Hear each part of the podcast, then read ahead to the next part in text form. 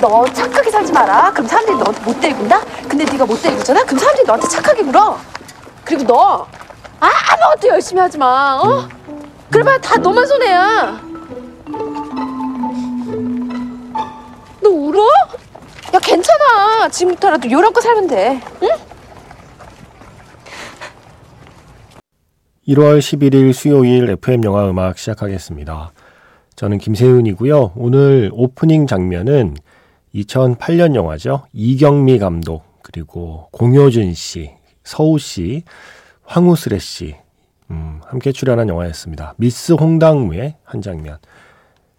음, 너 착하게 살지 마. 그러면 사람들이 너한테 못되게 군다? 근데 네가 못되게 굴잖아? 그런 사람들이 너한테 착하게 굴어. 뭔가 괴변 같은데 반박할 수 없어서 약간 화가 났던 대사였어요. 아씨, 이건 아니라고 말하고 싶지만 어쩔 수 없다. 인정. 현실이 그래. 라고 생각했어요. 제가 어제 오프닝에서 그 OTT 시리즈 안나의 대사 소개해 드렸잖아요. 가을은 독서의 계절이란 말, 어, 가을에 책이 안 팔려서 만든 말이고, 고진감래라는 말. 그런 거 없으면 사람들이 열심히 안 사니까 만드는 말이라고. 뭐, 그런 말 하면서 우리가 뭔가 지금까지 믿고 있던, 음, 맞다고 생각했던 그런 어떤 말 중에 격언이나 뭐 이런 것들 중에 한번 다시 생각해 볼 건 뭐가 있을까 쭉 떠올리다가 이 영화도 떠올랐어요. 우린 착하게 사는 게 좋다고 생각하는데 현실이 착하게 살지 마. 그런 사람들이 너한테 못되게 굴어. 네가 못되게 굴잖아. 그런 사람들이 너한테 착하게 굴어. 예. 왠지 여기에 가까워지는 게 아닌가 현실은. 그래서 조금 씁쓸해지면서 또 웃기기도 했던 바로 그 영화의 한 장면 함께 들었고요. 이어진 곡은 영화 미송당무에서 서울전자음악단의 꿈에 들어와 였습니다. 전 이 영화 진짜 좋아했거든요. 저는 지구를 지켜라와 함께 이 미송당무가 한국 영화 역사상 가장 저주받은 걸작이 아닌가. 지구를 지켜라는 2003년 영화인데 그 뒤에 그래도 재평가 받고 뭐 많은 사람들에게 사랑받고 꾸준히 언급이 되는데 상대적으로 미스 홍당무가 언급량이 좀 적은 것 같다는 아쉬움을 갖고 있어요. 어, 이건 정말 엄청난 영화였습니다. 저 미스 홍당무에 뭐 그런 팬클럽 뭐 만들어주고 했으면 가입했을 거예요. 팬클럽이 있었나? 있는데 제가 모르고 가입 안 했나?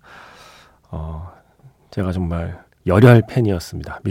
뭐 이경미 감독님의 열혈 팬이기도 하고 보건교사 형 보세요.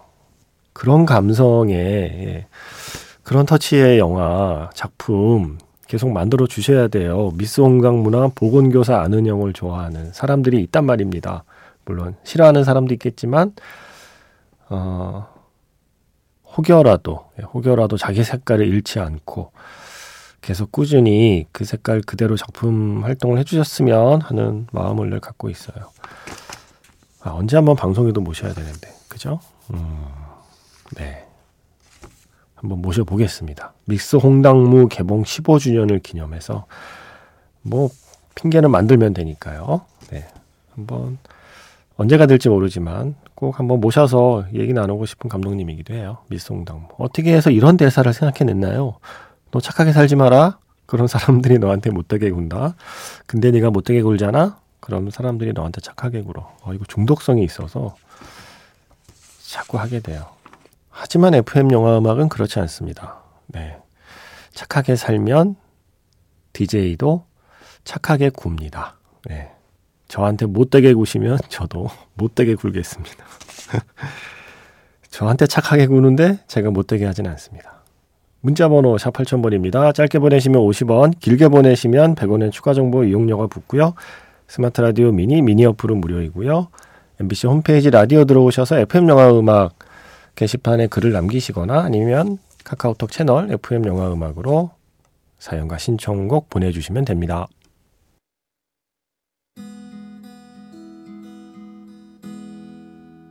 잠시 후면 별들이 쏟아지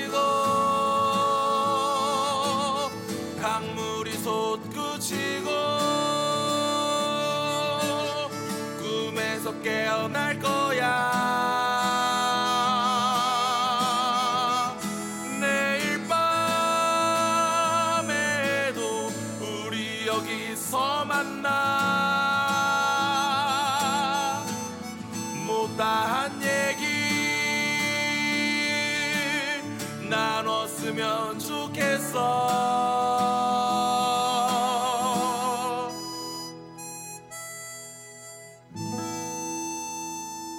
FM 영화 음악 김세윤입니다.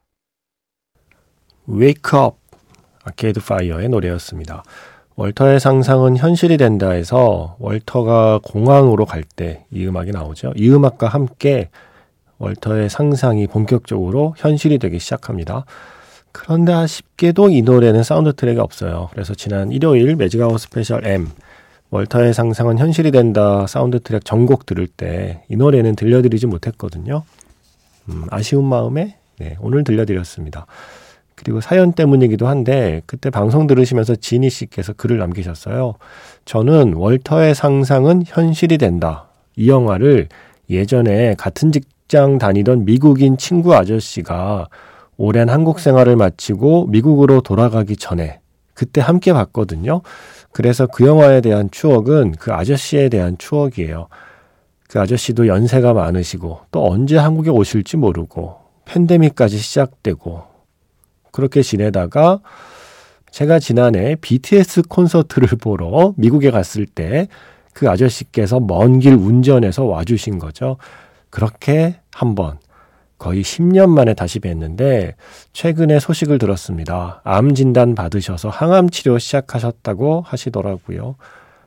제 친구 마이크 씨가 어, 물론 힘들고 긴 과정이겠지만 한 단계 한 단계 그 치료 잘 받으셨으면 좋겠다 하는 마음이 드네요. 월터의 상상은 현실이 된다 음악들을 듣고 있자니 지금 당장 안부 메시지 보내봐야겠어요 라고 글을 남기셨어요. 어, 이 사연을 보면서 아 이게 영화구나 라고 생각했어요. 영화가 하는 일이구나 라고 생각했어요.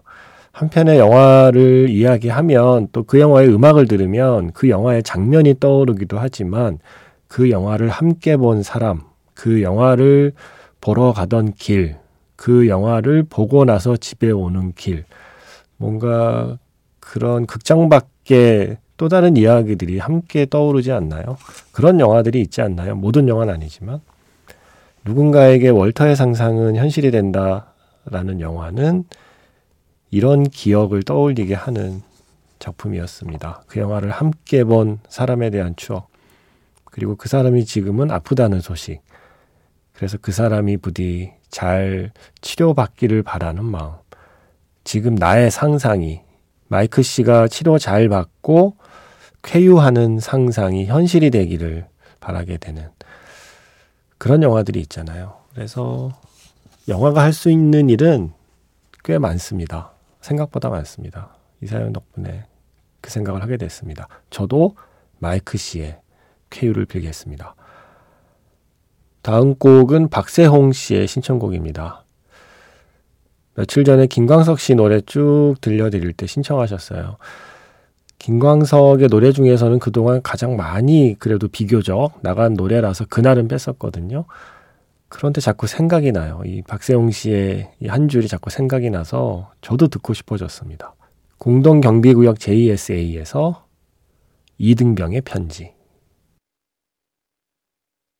요즘 이등병은 편지가 아니라 톡을 하지 않나요? 제 조카 군대에 있을 때 톡이 돼서 되게 신기했어요. 어? 너톡 받아? 네, 삼촌. 어, 네. 감동 파괴 멘트 죄송합니다. 영화 공동경비구역 JSA에서 이등병의 편지, 김광석의 목소리 먼저 들려드렸고요. 그리고 지금 끝난 곡은 김현주 씨의 신청곡이었습니다. 남자가 사랑할 때에서 기억이란 사랑보다. 이문세의 노래였죠. 아, 이 노래도 이게요, 원래 있던 노래를, 어, 뭐 다른 프로그램에서 재밌게 써버리면, 아, 그게 너무 기억에 오래 남아요. 제가 이걸 언제 무슨 영상에서 봤죠? 뭐 무슨 프로그램이었죠? 뭐 정보 프로그램 같은 거였는데 내가 갑자기 가슴이 아픈 건 하는 데까지만 음악 나온 다음에 갑자기 소리 없는 살인자 심근경색 뭐 이런 그래서 심장병 뭐 심근경색 부정맥에 대해서 의사 선생님 나와서 얘기하는 무슨 프로그램 오프닝 영상이었던 것 같아요. 네. 그래서 자꾸 이 노래 들으면 그때 생각이 나서 자꾸 웃게 됩니다. 어, 원래는 웃긴 노래 아니었는데요. 그죠? 어, 김기영 씨가 사연과 신청곡 게시판에 제목을 눈물 젖은 팝콘이라고 쓰셨어요. 어? 무슨 내용일까 봤더니 이렇습니다. 영화 영웅. 윤재균 감독이 만든 뮤지컬 영화죠. 영화 영웅을 관람하였습니다. 영화 보는 동안 눈물이 마르지 않았네요. 최근 몇 년 동안 본 영화 중에서도 최고의 감동을 준 영화였습니다. 팝콘을 먹는데 정말 눈물 젖은 팝콘을 먹은 듯해요. 지난해 마음 걱정이 많았는데 이 영화가 저를 위로해주는 느낌이었습니다. 오랜만에 큰 스크린에서 영화를 본 것도 좋았고요. 주연을 맡은 정성화 배우님뿐 아니라 특히 나문희 배우님 노래 부르실 때 정말 몇 년 동안 흘릴 눈물 한 번에 다 흘린 듯 하네요. 라고 하셨어요. 맞아요. 제가 약간 반칙이라고 그랬어요. 윤재경 감독님 그때 만났을 때 아, 나문희 선생님 캐스팅에서 노래 시키는 거 반칙 아니에요. 어떻게 안 울어요? 라고 제가 어, 물어봤을 정도였습니다. 그리고 그때 GV 행사 때도 제가 말씀드렸는데 어 조금 위험한 발언을 하자면이라는 전제 하에 제가 말씀드렸어요. 저는 설령 나문희 배우께서 이또 히로부미 어머니로 나와서 노래를 해도 울었을 것 같다. 그 정도로 어, 속절없이 울게 되는 음, 그런 목소리와 그런 노래였다라는 얘기를 했던 기억이 나네요. 그런데 노래는 나문희 배우님이 부른 노래가 아닌 김고은 배우님의 노래를 신청하셨네요. 그대 향한 나의 꿈. 이 노래 준비했고요. 그리고 그 노래 앞서서 어, 이 신청곡 먼저 들려드릴게요. 2412 쓰시는 분이 예전에 신청하신 곡인데, 허진호 감독의 영화 있죠? 손예진 씨가 주연한 영화, 박해일 씨와 함께 출연한 영화 덕혜옹주 사운드 트랙. 뭔가 이 조선의 마지막에 대한 이야기를 담은 작품이니까, 덕혜옹주에서 영웅으로 이어지는 건 뭐 괜찮은 흐름 아닐까요? 덕혜옹주 사운드 트랙에서 김유나의 작은 꽃 먼저 듣고요. 김고운의 그대 향한 나의 꿈으로 이어가겠습니다.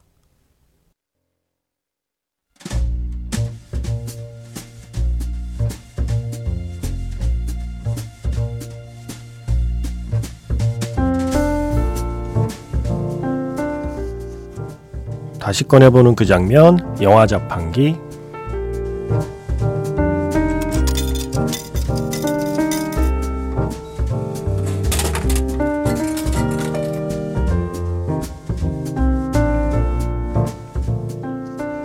다시 꺼내보는 그 장면, 영화 자판기. 오늘 제가 자판기에서 뽑은 영화의 장면은요, 리들리 스콧 감독의 영화, 델마와 루이스의 마지막 장면입니다.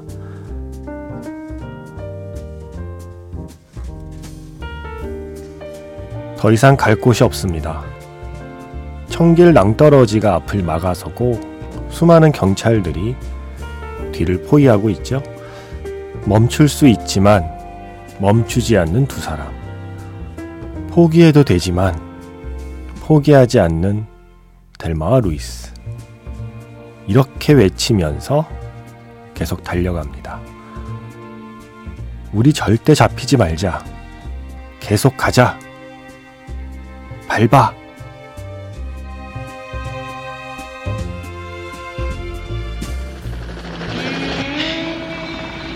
Okay, then listen. Let's not get caught. What are you talking about? Let's keep going. What do you mean?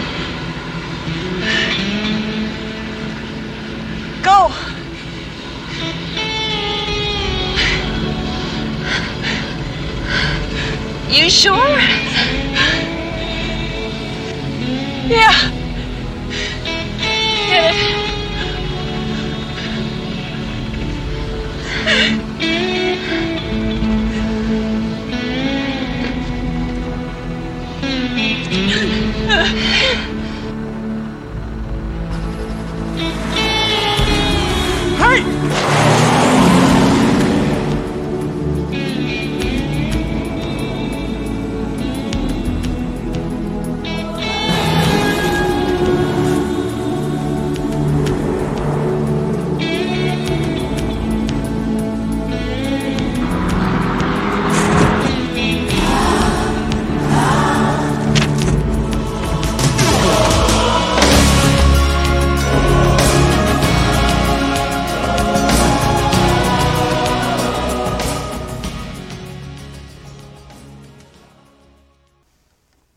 다시 꺼내보는 그 장면, 영화 자판기. 오늘 영화는요, 델마와 루이스였습니다. 마지막 장면이죠.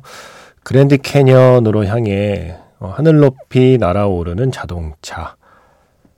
어, 그리고 이어서 들려드린 곡은 마리안느 페이스풀의 The Ballad of Lucy Jordan이었습니다. 신정인 씨께서 델마 루이스에서 듣고 싶다고 신청하신 곡이기도 했죠.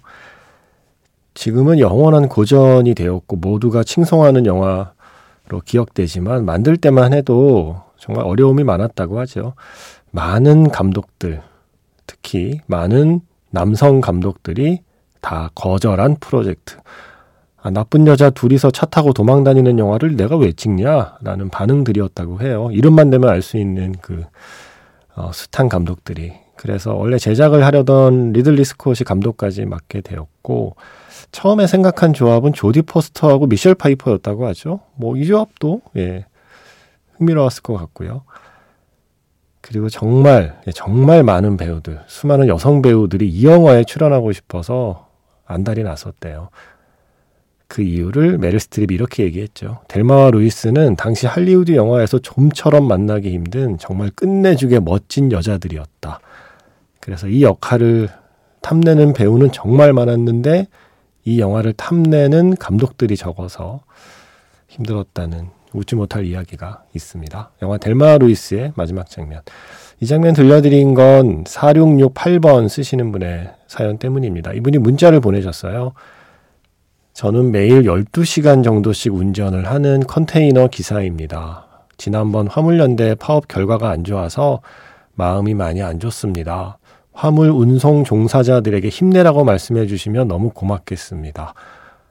하시면서 나중에 델마 루이스 마지막 절벽에서 뛰어내리는 부분 틀어주세요. 라고 하셨어요. 아, 이 마지막 장면이 글쎄요, 비극일까요? 아닐까요?